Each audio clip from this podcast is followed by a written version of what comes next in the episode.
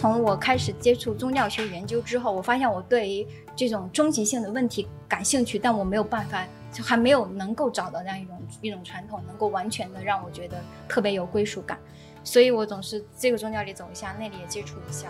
然后跟基督徒朋友在一起，我就觉得我是基督徒；跟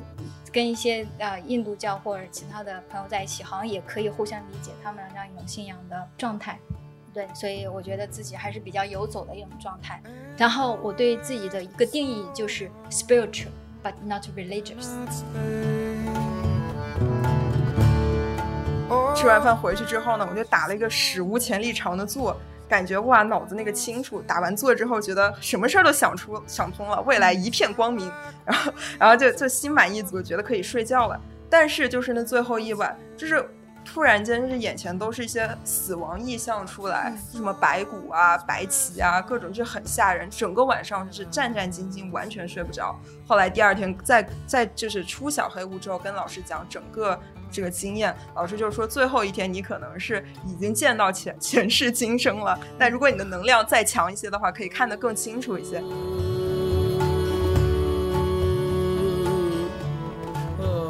我来说，灵性生活它背后是有一套价值体系的，就它会指导你的生活，肯定是有一个更理想生活的这样一种愿望的，或者说你你有一种想象的，它就是一个引导你去过自己生活的一个图景。只是我在这个场景下我没有办法把它实践出来，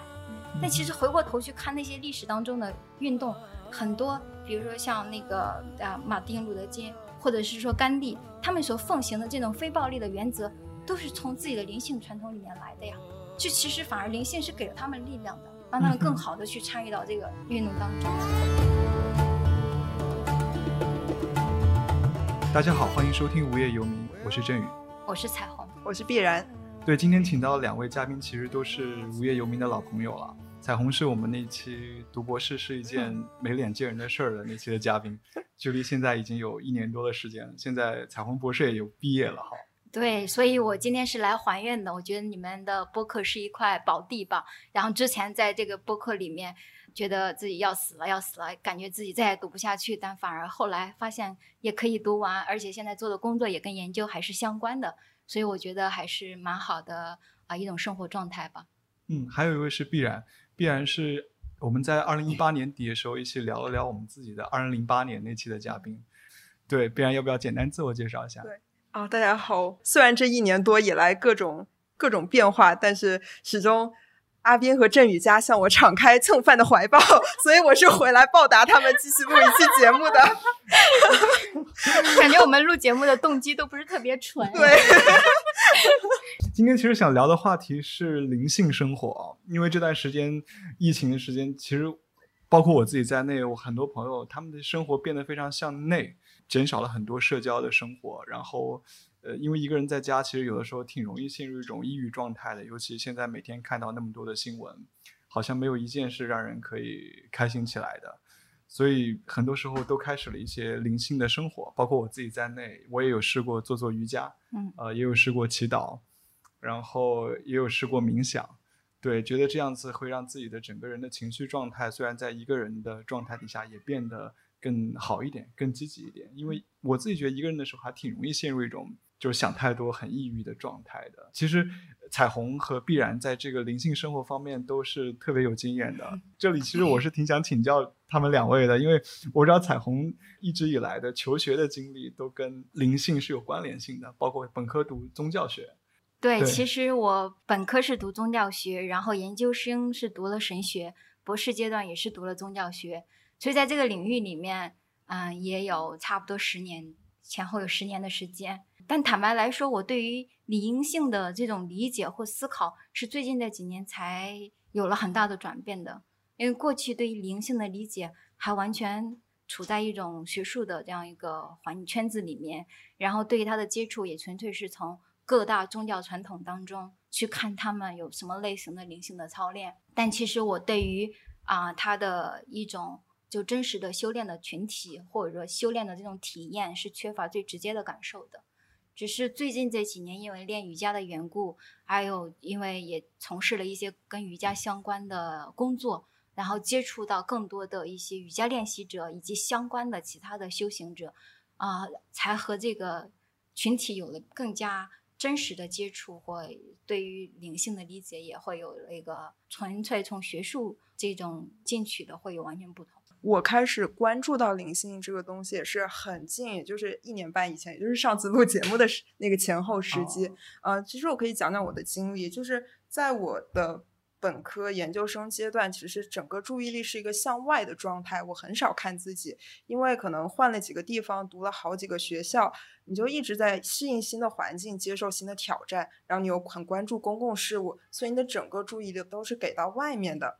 然后后来，呃，在大概一年半以前，那个时候我研究生毕业回香港当刚工作半年左右，感觉生活形态逐渐稳定下来，也 香港也很熟了，没有那么多东西要探索了。那个时候突然停下来，就会发现其实自己这几年都处于一个挺压抑的状态，就是工作啊、生活啊，别人看来哎都挺好，但其实我自己就是各种不开心、不乐意。就是我那个时候真的不 夸张的说，就是我觉得我随时任何一秒是离开这个世界都可以。那种感觉，就是对世界没有什么留恋，有这么严重啊？真的真的。那时候就是，就《My Little Airport》有一首歌，就是说，啊、二十九岁，让我们永远停留在二十九岁，就是做一个会爆炸的班机，什么穿着汗衣去北欧冻死，那个就是我的真实理想。那个时候，就你可能说，这其实就是一个有点抑郁的状态，为什么没有找心理医生？但是也真的就是机缘巧合，就是没有找心理医生，但是碰巧就是在豆瓣上读到了一篇文章，就是那个女孩呢，她应该是三十出头，就是写她二十岁左右的时候是工作上特别拼命啊，然后身体非常不好，满脸痘痘，然后三十岁左右的时候搬到了硅谷。然后，因为那边的人可能比较追求、崇尚这方面嘛，就是心灵成长啊，或者灵性生活的追求，所以他会追随一些成长导师上课，然后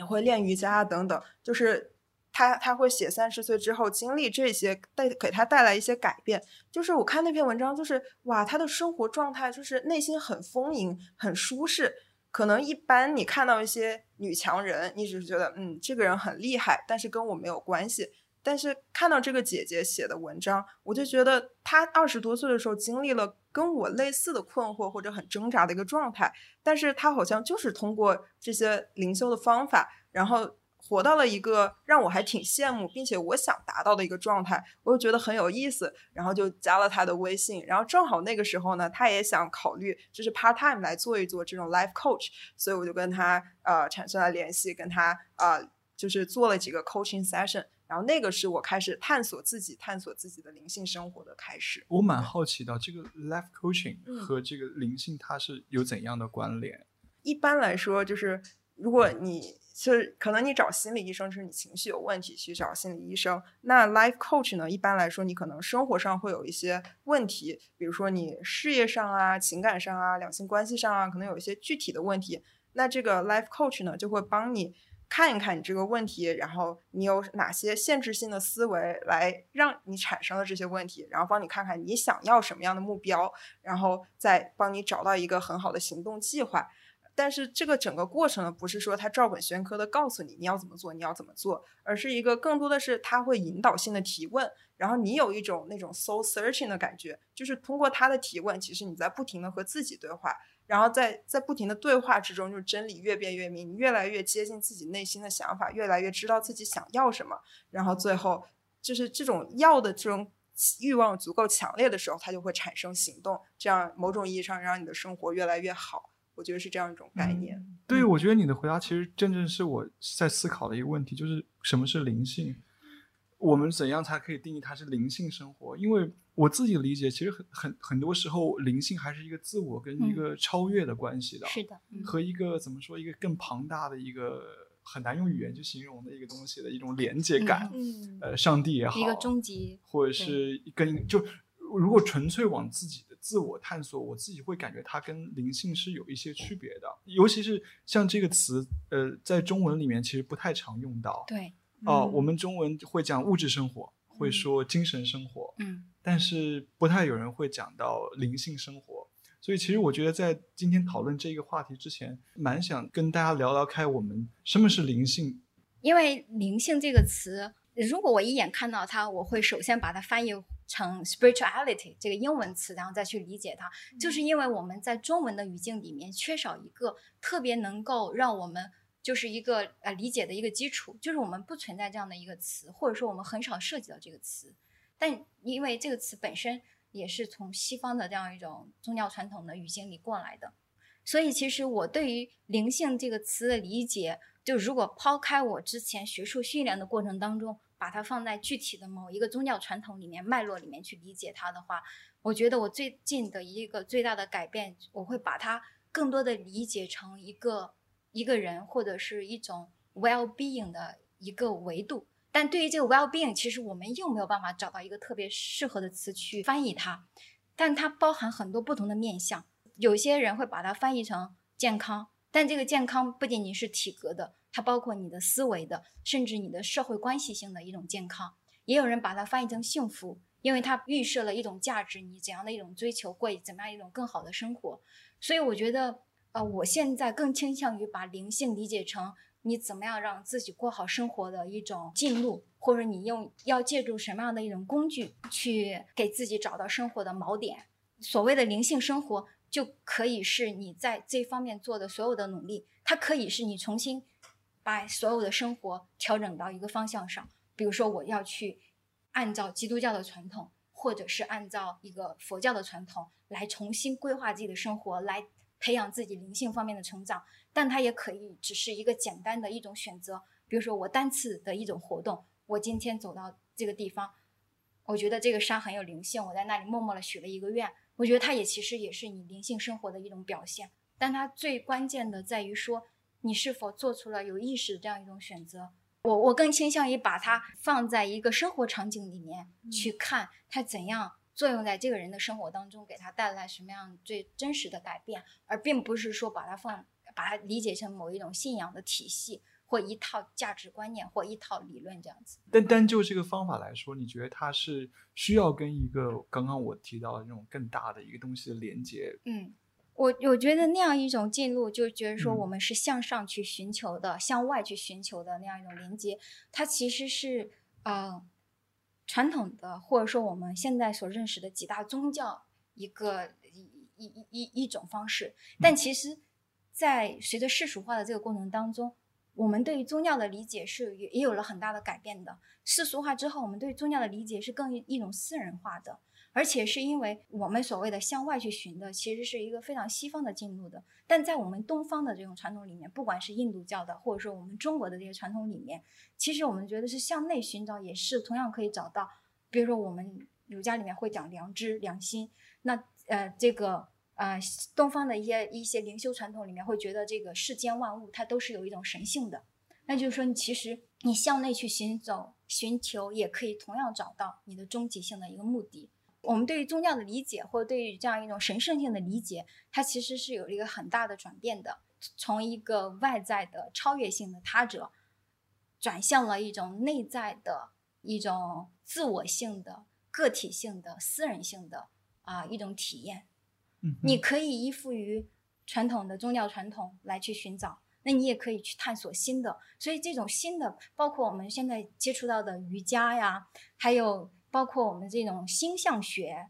在过去从六十年代开始，就在西方的这个语境里面，把它称为一种 alternative 的 spirituality，就说你是灵性的其他的一种选择的。所以我感觉我的这个思考经路是比较传统的。嗯，其实不能说是传统嘛，因为它现在当在现在的这个语境里面是并存的，是共存的。就很多人还是会觉得那样一种有一个。清晰的架构的这样一种传统，就比如说，我可以很清晰的规划自己生活，每个星期去教会的这样一种生活方式，是可以帮他培育灵性生活的。那他其实可以按照这种方式来去操练。但有人觉得说，我就需要一个在独处的环境下来去默观或者怎样，或者我是通过身体的一种练习，然后去去体会那一种力量感，或者说一种能量，那也是可以的。必然呢？我没有接触过传统的这种宗教，但是可能我走的一直都是彩虹刚才说的 alternative spirituality 的这个路数。嗯，其实我的想法很简单，灵性就是你在日常生活中保持对自己心、你的想法、你的情绪保持一种觉察，然后举一个很简单的例子，如果你之前没有练过冥想，然后突然让你开始冥想，你可能做十分钟之后心就烦了，你会突然发现，哎，怎么自己的想法在脑子里面轰隆隆隆隆，然后这个这个想法来了，那个想法又灭了，或者你想追一个想法，它又跑了，然后你就心里会觉得很急躁。其实这个时候就是我认为是你的灵性显现的时候，你跳出了你自己，然后看你自己脑子里面的想法。并且观察这个想法的过程中，你产生的一些心绪和新的想法。我觉得这个就是一个对自己新的觉察，然后这个对我来说就是灵性的产生。对，那你看到了之后，你会怎么样去做？怎么样去想呢？就是你觉得那些很烦恼或者很乱七八糟的想法都跑出来之后，你怎么样去让它更掌控它吗？还是说任由它去漂浮？对这个可能不同的冥想流派会有不同的讲法。那我我学习到的冥想方法就是，你要接受自己的这个想法飘来飘去，但是你就是看它，就是你不要被它带跑，你只是看着它。当你看到它的时候，这个想法就会灭掉了。然后这你就看着眼前的想法一个一个一个灭掉，那你的心就进入一个非常平静的状态。这个是可能是我这种比较初级的冥想选手会想追求的一个平静的状态。这样，哎，我觉得我们挺不一样，可能是因为。我我自己感觉，就刚刚彩虹形容比较一些新派的那种方法，我自己没有太多的尝试。我也有试过冥想，就开一些音乐啊，或者跟着做啊。我我好像没有怎么太试过，就纯粹的往自己里面就看自己，再看自己，再看自己。嗯，我反而冥想的时候是比较往外去看看看，从更大的地方。怎么去跟更大的那个东西去连接起来的？我们俩好像这个方式挺不一样。是的，所以我我现在就非常的兴奋，因为因为其实，嗯，我我刚才介绍过说，现在从事一点跟学术研究相关的呃工作，我所呃立的一个项目，或者说我现在研究的一个兴趣，就是观察中国人现代的这样一种灵性的状态。我用的一个呃切入点就是瑜伽，来看现在一种。瑜伽的兴起，它怎么样来填补到人的灵性的上面的这样一种渴望或者一种空缺？所以，其实我我我我对于所有的这种嗯嗯大家去尝试的一种灵性生活的体验的经验都是非常非常感兴趣的。那你们俩就好像在一个光谱里面的两端，然后就 有了一个就特别好的观察的机会。对，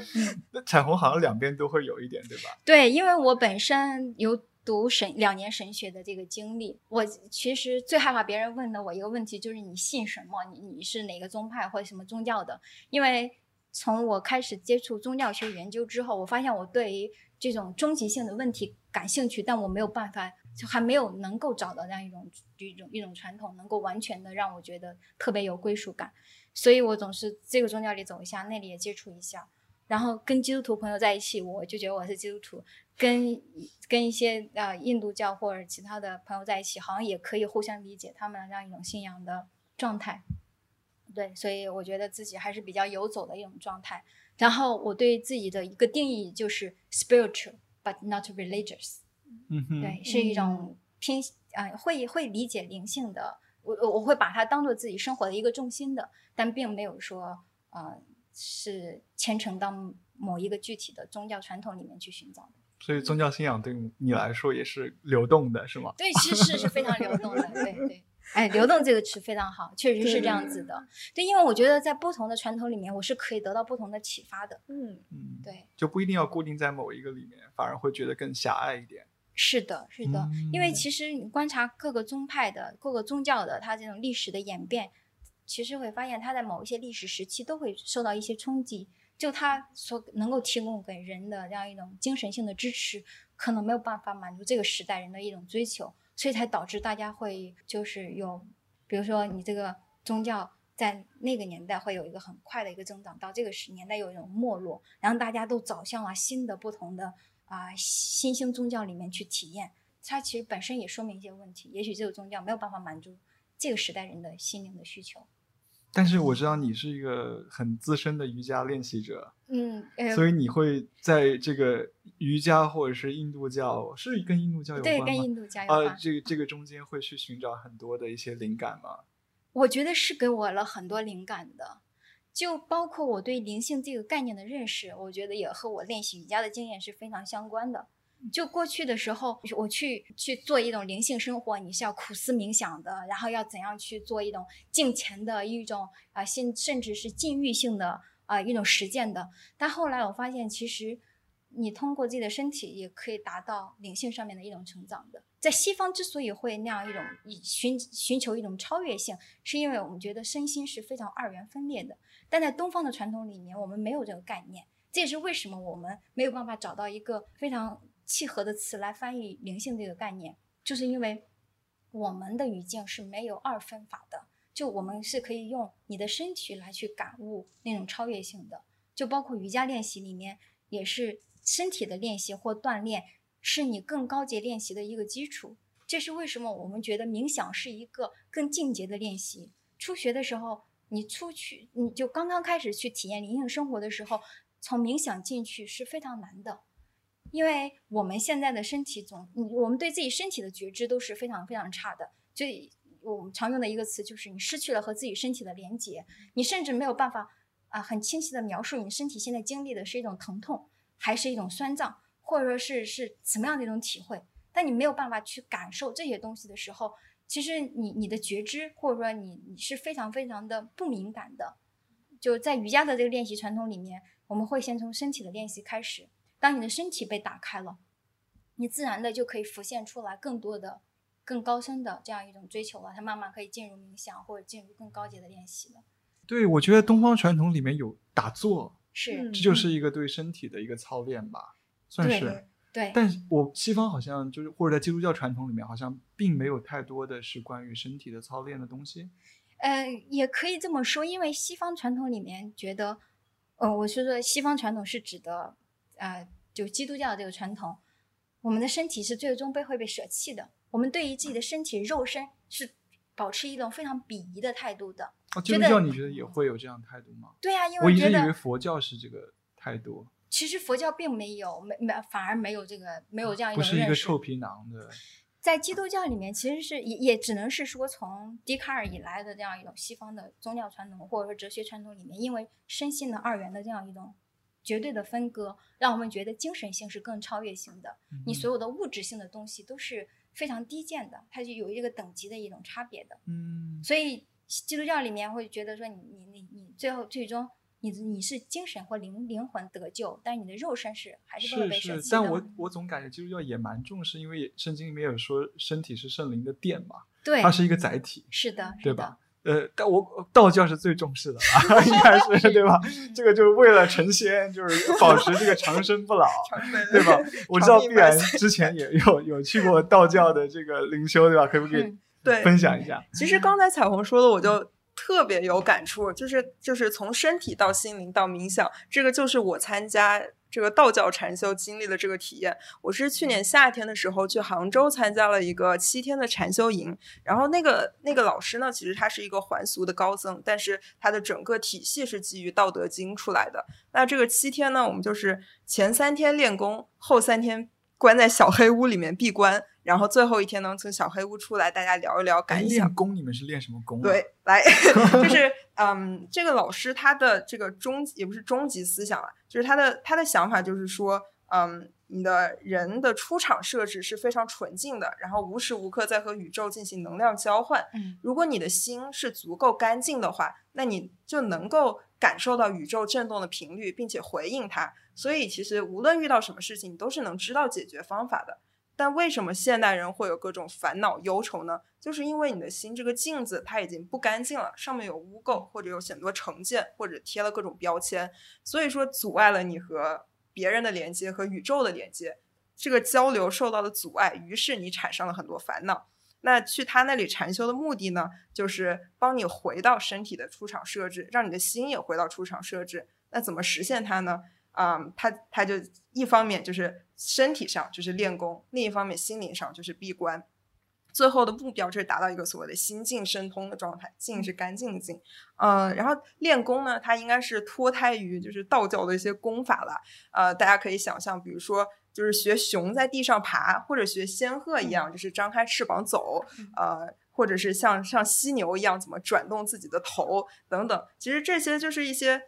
可能就是，其实你你远远的看，感觉就和那个公园里面练练功的大爷差不多，但确实在在练练这些功法的时候呢，你确实觉得自己浑身就是咔啦咔啦的响，就觉得哎呀自己的这个肩膀啊或者骨骼怎么这么僵硬，或者各种韧带都这么的硬？对对对对对，真的是，就是整个跟着他，就是练习这个怎么怎么呼吸，怎么吐纳，怎么做这些像动物一样的运动，渐渐的就把你的身体打开。这个就是他所谓的练功，就是前面三天把你的整个身体打开，打通畅，气血通畅，养一些气。然后后面三天呢，就是把你关到小黑屋里面，就每真的是个人黑屋啊！对它，因为一般的房间其实你晚上还是会有点亮，但它真的是有特别的那种隔光设置，就是伸手不见五指的黑屋。然后每个人就可能一个几平米见方的小房间，就一个单人床、一个水壶、一个打坐垫没了。然后他整个思想就是你在一个深层的睡眠和冥想状态下呢，你的身体就会开始恢复，你的觉知就会开始恢复。然后那三天时间，反正你在房间里面干啥都可以。然后我个人在那三天，其实就是身体的反应是非常强的，每一天都不一样。嗯是我第一天进去就就纯睡觉，我觉得哇，又安静又黑，这睡得太好了，正好白天也是关对对，全黑的。然 Oh 后一天两顿饭，就是他会送到送到客厅里面来，然后大家就去客厅吃。可以用手机吗？不可以，不可以，完全不可以，也不可以和其他的学员说话，你只可以和老师说话。我觉得抑郁了。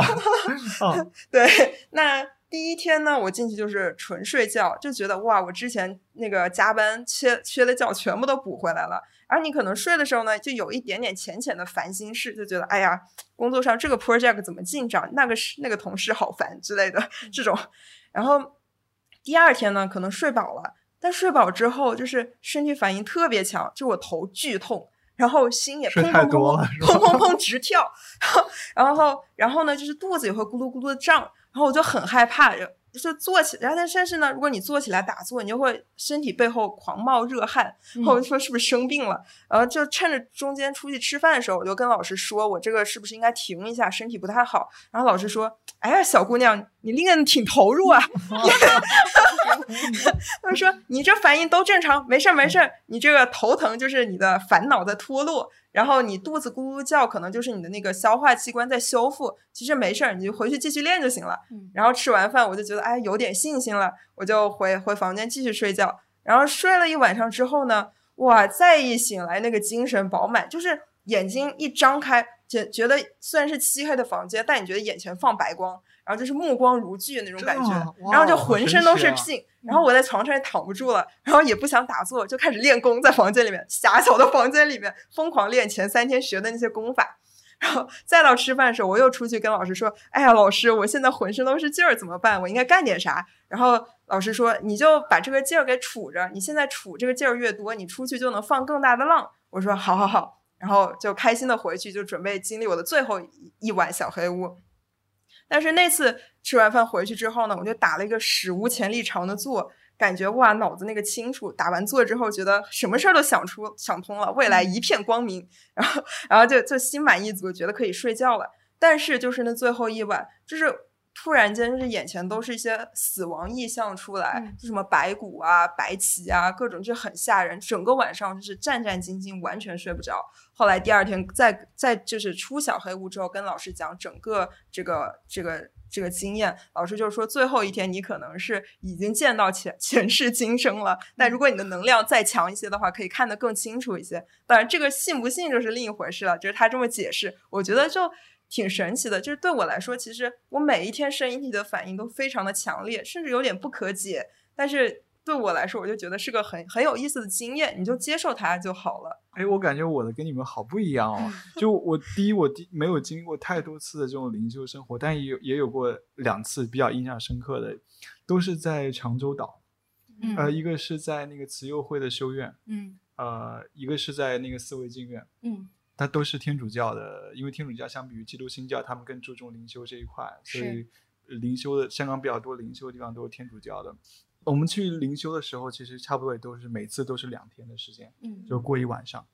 然后那个时候是反正是不说话的，嗯，大家都去可以可以读经，然后可以去祈祷，但呃我自己有时候也听听音乐，我去那个呃思维经院那一次呢，它是其实是一个泰泽祈祷营，嗯，所以到晚上的时候，大家会点那个蜡烛，然后会放一些圣像，嗯然后会一起去唱那些泰泽祈祷的诗歌。啊，我那时候也特别特别感动了，经常就啊就哭得不成样子了。是是，对，然后但我那个时候其实想的很多的还都是跟跟上帝的关系，嗯哦、一直他是那个锚锚点，嗯，就是我跟他的关系，我跟他的故事，我跟他一起经历过的所有事情，或者是我在电影也好，还是嗯在小说故事里面也好，这些东西全部会浮现出来，嗯，然后你会想到他的各种各样的形象，然后以至于我应该怎么样，在他的这个 呃指引下去，怎么样更加成为我自己。嗯啊、我跟他的关系就好像一个老朋友，很久没见了，然后你你有两天时间，你不做其他事情，你就跟他一起去独处，然后去向他献上你的感谢，和他一起分享。啊、我反而是像这样的一种，但你没有发现你们两个的经历有经历有一个相似的地方吗？就在刚才必然有说到，就是都是不用手机了。对，当然这这些都是一个基本的，好像嗯要求，就你你尽可能减少外界的一种干扰。是，但在你的就大家冥想的一个结果上面来看，是有一个相似点的。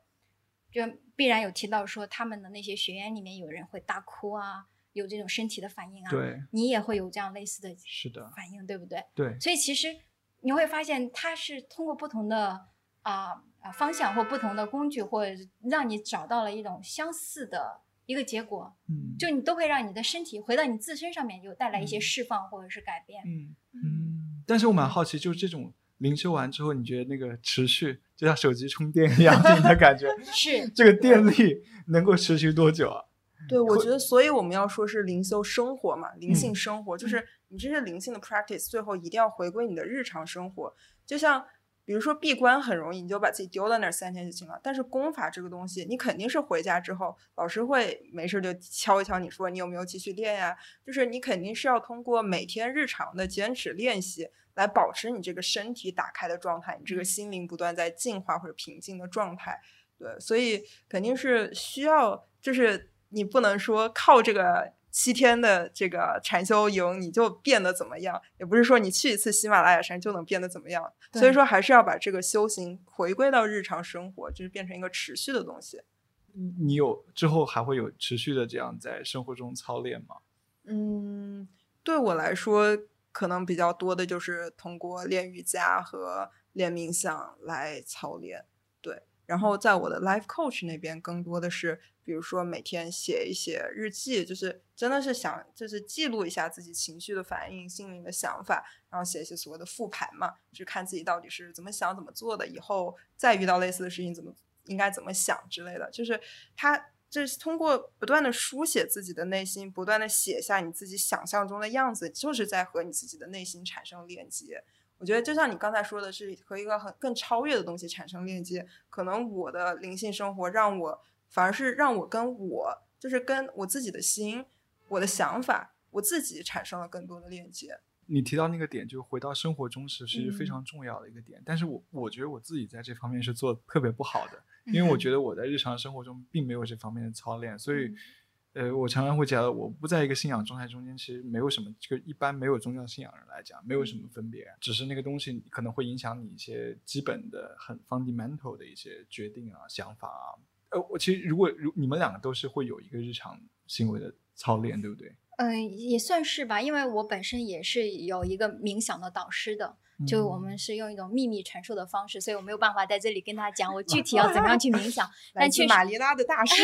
对我我我在我的瑜伽老师的引荐下，有在呃被一个呃一个女的生就我们叫滴滴的生人有受育过一个冥想的呃起就开始了这样一个课程，所以我我有在做这方面的一些练习的。但我觉得其实灵性生活并不真的说你一定要用这样一种具体的方式，完全的按照这样一种方式来做的。就我我我最开始的时候也提到过，说它可能是你的某一种生活的维度，就你在那样的一个过程生活当中，你有觉知到、有意识到，其实就已经是你灵性生活的一个一一种方式了。就我觉得你其你的那种状态也是完全不需要担心的，就觉得自己日常生活当中完全的没有了那样一种灵性的方面，但你那次那样一种冥想的经历，或那样一次比较深刻的体验，它已经在你心里面埋下种子了。嗯，但也许在你有需要的时候，你就会想到那一那样一种状态，然后你会开始觉判断，觉得要不要再去做那样一种尝试，或者说按照那样一种方式来要求自己去过自己的生活。对自己好一点，不要太苛求自己。对，我，觉得可。能 就是为什么要追求这个灵性生活，可能就是想接纳自己。这对啊，所以如果你说我要 push 自己来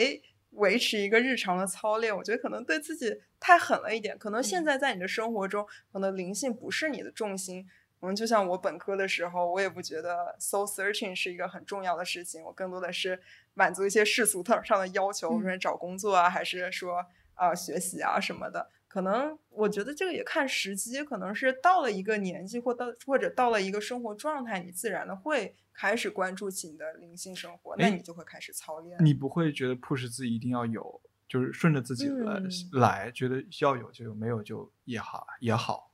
对我可能是，可能我对自己也没有那么 push 吧，这所以种状态 才是比较放松的一种状态。这接也也是纳自己，接纳自己。对，也也是呃呃很多我接触到自己之后就没有了。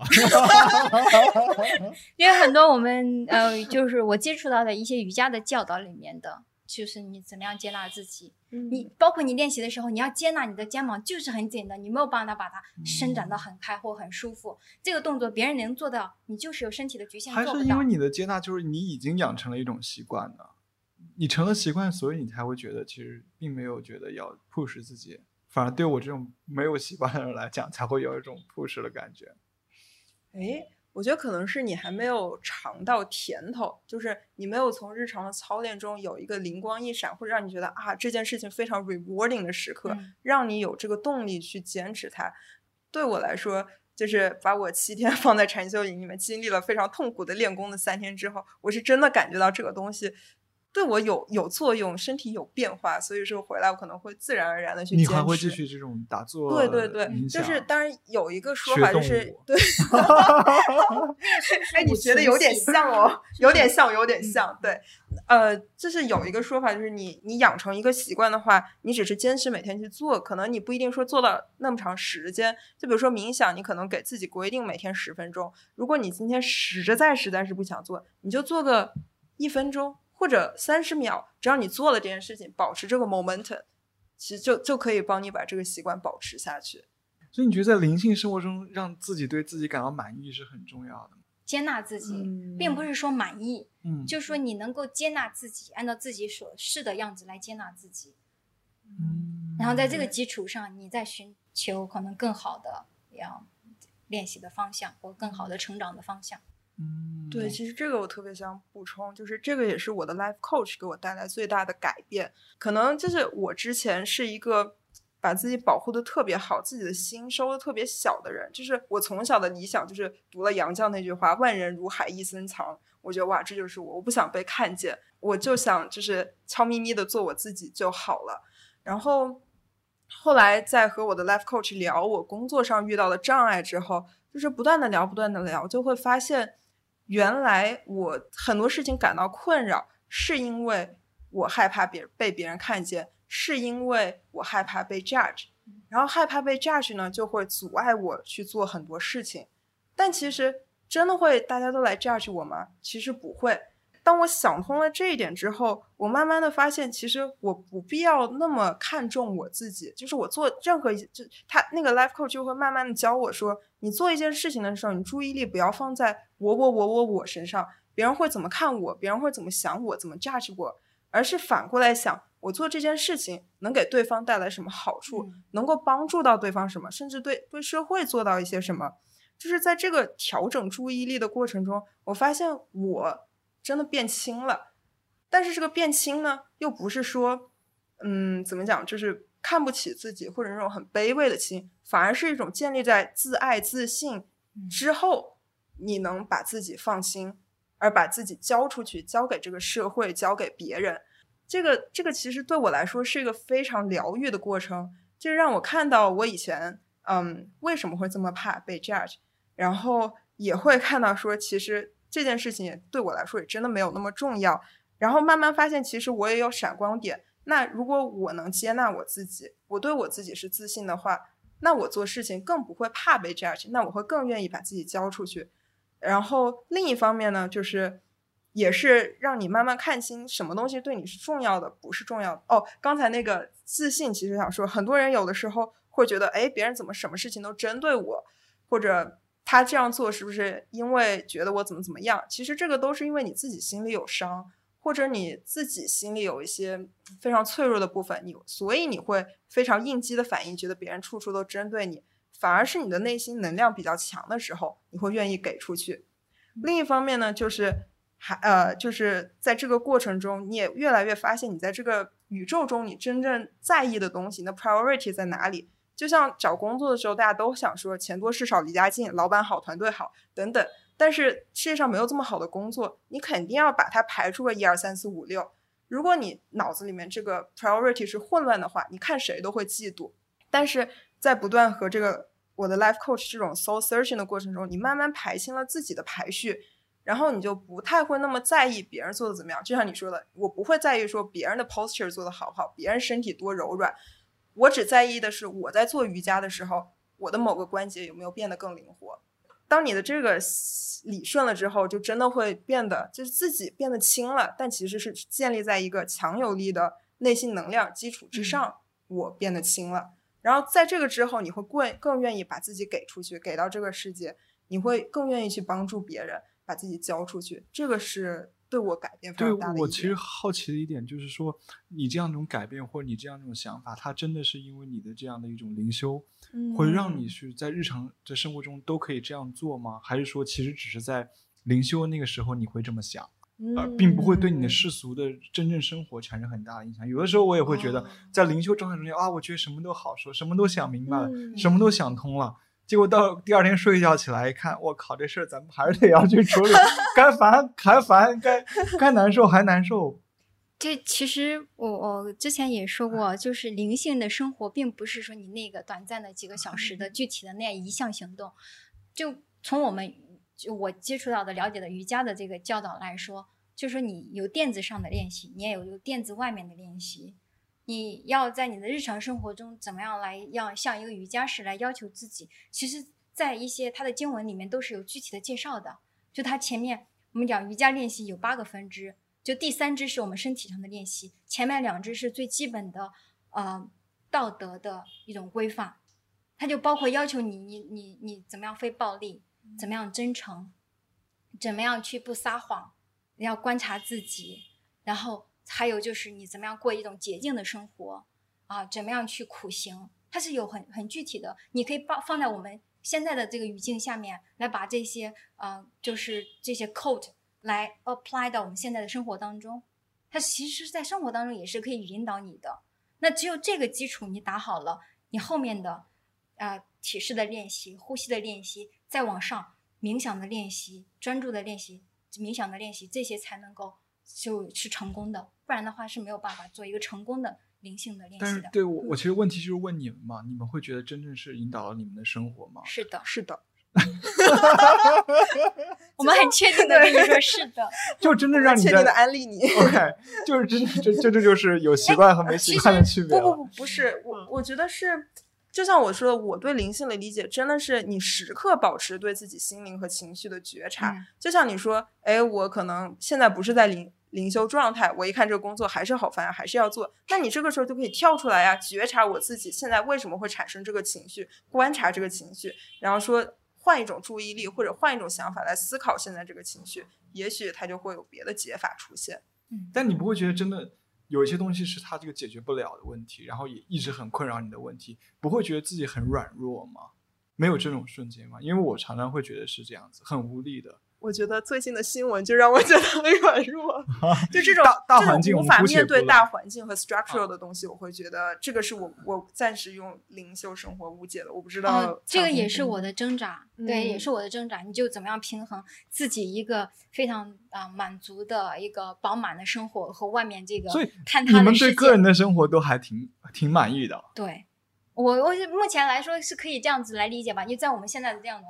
大的环境下面来说，必然也也也算是对，就也基本上可以让自己的个人生活挺自洽，或者遇到烦恼也可以去用一些办法，充好了电去解决它。对对，确实是。而且我甚至会想，就是有的时候我会觉得，哇，能能接触到灵修方面的东西，甚至能保持这个操练，都是一个挺 privilege、挺特权的一件事情。没错，就简单来说，疫情期间很多人都要三四个人，就是租一间房。我很幸运的家里还能有一片空间，放下一个瑜伽垫，让我随时做瑜伽去修炼。我我觉得已经很感恩了。就是就反而是这个灵性的修炼，会越来越让我认识到，其实我是真的接受了世界很多资源，我很想把我拿出来，把我接受的东西拿出来，再回报社会，就是做更多的事情。这样，所以你们觉得这个灵性生活就开始这个灵性生活之后，你们的三观啊、人生选择会被它改变吗？是的，我觉得我最大的改变就是我刚才说的，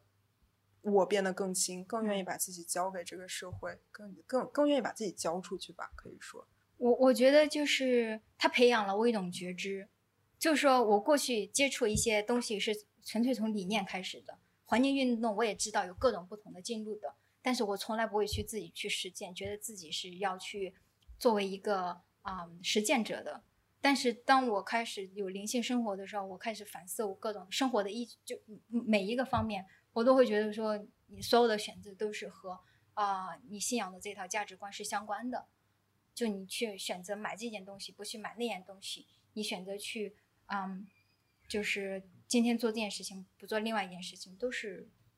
它是一种，就是在那个时候，你你的这个选择之间就已经是你价值的一个外线了。我我觉得其实灵性生活很多时候是比较向内的嘛。我不知道你们会不会有时候会觉得这样的一种探索会让自己离公共生活更加远，或者是变得更加沉浸在自己的世界里面，或者用一个更不好的一个词，就是说变得更加犬儒，会不会有这样的一种风险？比如说我自己，我在这段时间疫情期间，我因为看新闻看多，真的挺郁闷的，所以我自己就就有意识的去看少一些新闻，嗯。然后就会想，反而更多自己怎么样把自己的生活给打点好，嗯、但也会觉得，就对于公共生活的关注度各方面，其实是嗯。比以前，尤其是在媒体工作的时候要减低了很多的。嗯。我不知道你们会不会有这样的一些困惑或者是想法。你的犬犬儒的定义是不是觉得就是完全的一种冷漠的啊、很自私的那样一种生活的态度，还是怎样？对，就是所谓的扫好自家门前雪，不理他人瓦上霜。我自己个人生活过得挺好的，就把我自己生活个人问题解决了，其他事儿，其他人事儿关我什么事儿呢？就这样的一种心态，或者公共生活，哎呀，反正我也无力改变，我也做不了什么，我把我自己的小小生活过好。我反而并不觉得这是灵性生活会导致的一个结果，有可能是这个大的环境就让你缺少了一个实现自己理想的空间。也就是说，那些没有去灵性生活的人，他们也很犬儒啊，或者他们也是相似的态度呀、就很很多人那种好像看上去都是有有有有自己的小确幸，或者说啊、那种就岁月岁月派，静好岁月静好，对对对就好像其实就你就观察一些朋友圈里的那些人，好像那些去练瑜伽的或怎样那些人和碎镜派的这个重合度非常非常高，但我并不觉得说就是他们这样一个群体的特性，它反而是整个大环境造成大家这样一种生活态度的。我我感觉你提出这个问题，可能是觉得我们提到的灵性生活，更多的是一个向内搜寻，会不会让我们的关注点越来越狭窄，只关注我，而是的没错从而不关注公共事务，变得犬儒。嗯嗯，我反而会觉得这个取决于你灵性生活更终极的目标是什么。像你说，你的灵性生活可能是连接那个更超越的东西，或者说，嗯，比如说，如果你练道家的一些功法，你追求的其实就是心和宇宙的这个共振。那其实这个是向外的呀，就是你想，你你做这些灵修的终极目的其实是向外的。然后，所以我我个人觉得是，这其实这个灵性的修炼反而是让我更有力量去面对外界的变化。然后就是包括就是对于佛系这个词，我以前其实也挺佛的，就是觉得哎，外面的事情波澜不惊，这样就我佛了。但其实就是我我的 life coach 也是跟我说过一句话，就是可能佛系是很多人的选择，但不会是他的选择。你对外界没有要求，看起来过得挺好，但其实你对这个对外面也没有贡献。所以你作为一个已经拥有了这么多社会资源，已经走到了可以说就是就已经拥有了这么多好的东西的人，你你再这么佛系，是不是不太不太合理？就是你更应该把一些东西给出去。我就觉得说，有时候我们在现实生活当中的那些无力感，它其实是就是让我们退下来的一个原因，就我们回归自身的一个原因。那么回归到自身之后，让自己重新再准备好，会不会再次走出去？是要在那样一个具体的场景下来做的一个选择。我没有办法回答说我会不会再次走出去，我只是要要看在那个时候我有没有准备好，我能不能做到自己的贡献。但但我觉得它并不会说灵性的生活一定必然导致你啊一个啊一一直向内的一种生活，因为其实对我来说，灵性生活它背后是有有一套价值体系的，就它会指导你的生活。你你你肯定是有一个更理想生活的这样一种愿望的，或者说你你有一种想象的，那它其实它就是一个引导你去过自己生活的一个途径。只是我在这个场景下，我没有办法把它实践出来。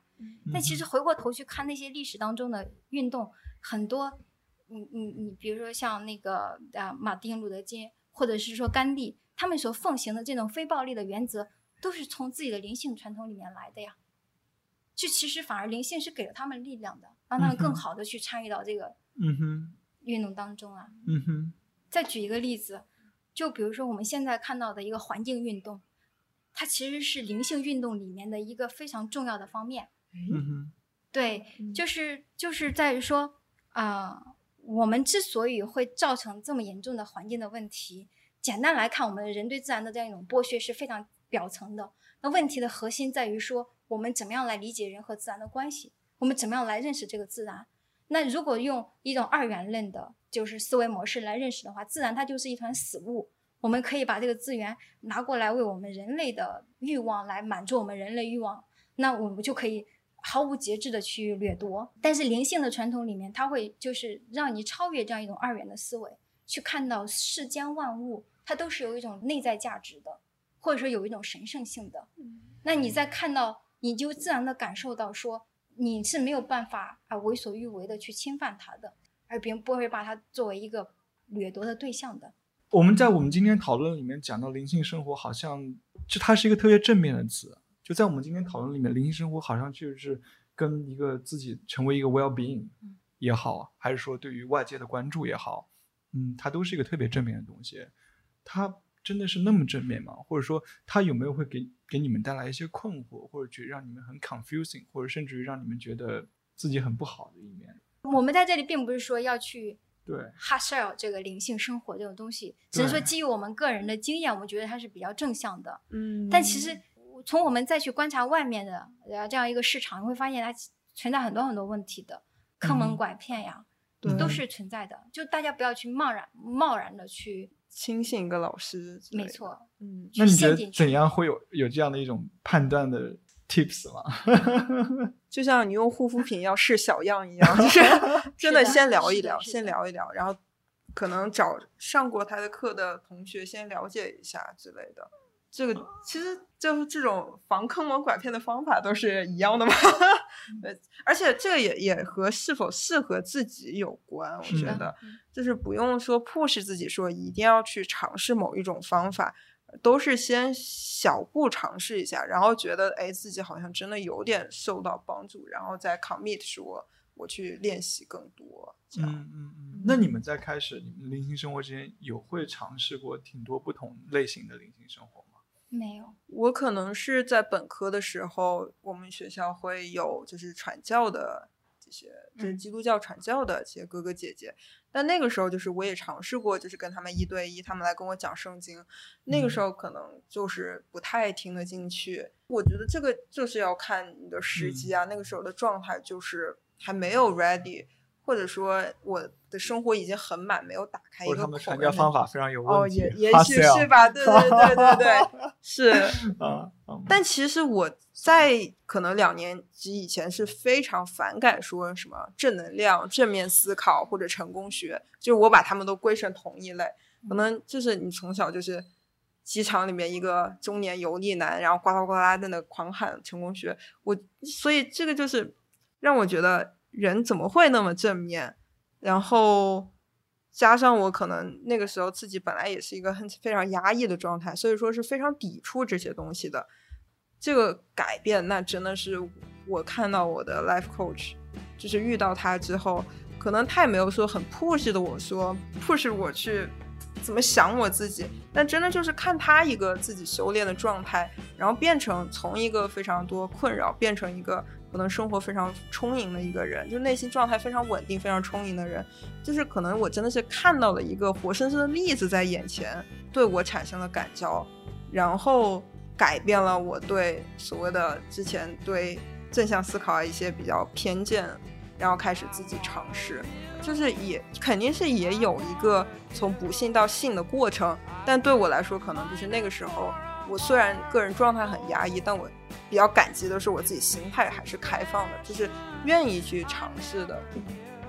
好，今天其实差不多聊到这里，非常感谢彩虹和必然，嗯谢谢大家收听。拜拜，拜拜，拜拜。